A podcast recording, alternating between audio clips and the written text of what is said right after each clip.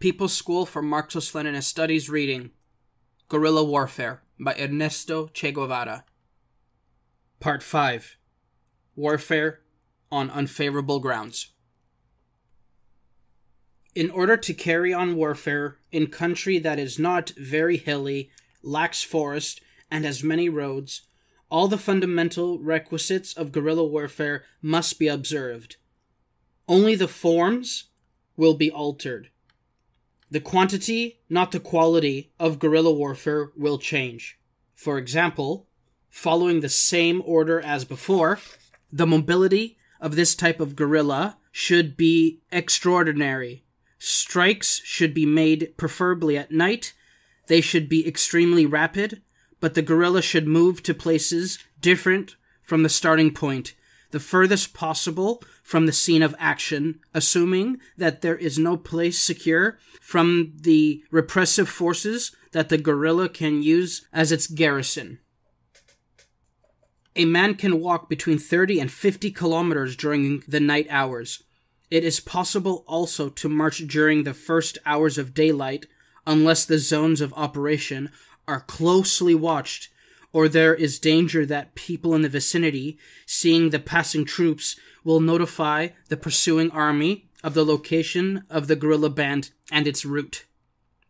It is always preferable in these cases to operate at night, with the greatest possible silence both before and after the action. The first hours of night are the best. Here, too, there are exemptions to the general rule since at times the dawn hours will be preferable. It is never wise to habituate the enemy to a certain form of warfare. It is necessary to vary consistently the places, the hours, and the forms of operation. We have already said that the action cannot endure for long, but must be rapid. It must be of high degree of effectiveness, last a few minutes, and be followed by an immediate withdrawal.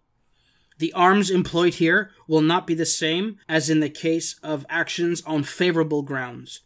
A large quantity of automatic weapons is to be preferred. In night attacks, marksmanship is not the determining factor, but rather concentration of fire. The more automatic arms firing at short distance, the more possibilities there are of annihilating the enemy. Also, the use of mines in roads and the destruction of bridges are tactics of great importance. Attacks by the guerrillas will be less aggressive so far as the persistence and continuations are concerned, but they can be very violent and they can utilize different arms, such as mines and shotguns. Against open vehicles heavy loaded with men, which is the usual method of transporting troops, and even against closed vehicles that do not have special defenses against buses, for example, the shotgun, is a tremendous weapon. A shotgun loaded with large shot is the most effective. This is not a secret of guerrilla fighters. It is used also in big wars. The Americans used shotgun platoons armed with high quality weapons and bayonets for assaulting machine gun nests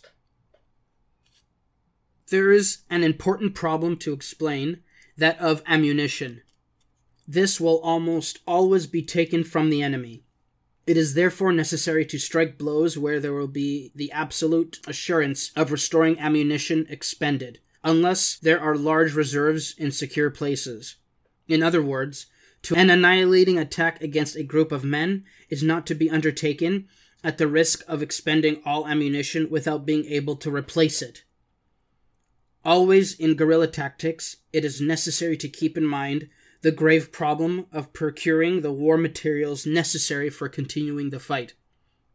For this reason, guerrilla arms ought to be the same as those used by the enemy, except for weapons such as revolvers and shotguns, for which the ammunition can be obtained in the zone itself or in the cities. The number of men that a guerrilla band of this type should include does not exceed 10 to 15. In forming a single combat unit, it is of great importance always to consider the limitations on numbers. 10, 12, 15 men can hide anywhere, and at the same time can help each other in putting up powerful resistance to the enemy. Four or five would perhaps be too small a number, but when the number exceeds ten, the possibility that the enemy will discover them in their camp or on march is much greater. Remember that the velocity of the guerrilla band on the march is equal to the velocity of the slowest man. It is more difficult to find uniformity of marching speed with 20, 30, or 40 men than with 10. And the guerrilla fighter on the plain must be fundamentally a runner. Here, the practice of hitting and running acquires its maximum use. The guerrilla bands on the plains suffer the enormous inconvenience of being subject to rapid encirclement and of not having sure places where they can set up firm resistance. Therefore, they must live in conditions of absolute secrecy for a long time, since it would be dangerous to trust any neighbor whose fidelity is not perfectly established. The reprisals of the enemy are so violent usually so brutal, inflicted not only on the head of the family, but frequently on the women and children as well, that pressure on individuals that lacking firmness may result at any moment in their giving way and revealing information as to where the guerrilla band is located and how it is operating. This would immediately produce an encirclement with consequences always disagreeable, although not necessarily fatal. When conditions of the quantity of arms and the state of insurrection of the people call for an increase in the number of men, the guerrilla band should be divided. If it is necessary, all can rejoin at a given moment to deal a blow, but in such a way that immediately afterwards they can disperse towards separate zones, again divided into small groups of 10, 12, or 15 men. It is entirely feasible to organize whole armies under a single command and to assure respect and obedience to this command without necessity of being in a single group. Therefore, the election of the guerrilla chief and the certainty and they will coordinate ideologically and personally with the overall chief of the zone are very important. The bazooka is a heavy weapon that can be used by the guerrilla band because of its easy portability and operation. Today, the rifle fired anti tank grenade can replace it. Naturally, this will be a weapon taken from the enemy. The bazooka is ideal for firing on armored vehicles and even on unarmored vehicles that are loaded with troops, and for taking small military bases of few men in a short time but it is important to point out that not more than three shells per man can be carried, and this only with considerable exertion. As for the utilization of heavy arms taken from the enemy, naturally nothing is to be scorned, but there are weapons such as the tripod machine gun, the heavy 50mm machine gun, etc., that when captured can be utilized with a willingness to lose them again. In other words, in the unfavorable condition that we are now analyzing, a battle to defend a heavy machine gun or other weapon of this type cannot be allowed. They are simply to be used until the tactical moment when they must be abandoned. In our Cuban War of Liberation, to abandon a weapon constituted a grave offense, and there was never any case where the necessity arose.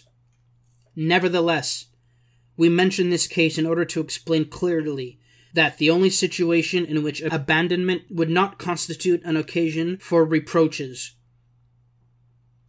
On unfavorable grounds, the guerrilla weapon is the personal weapon of rapid fire.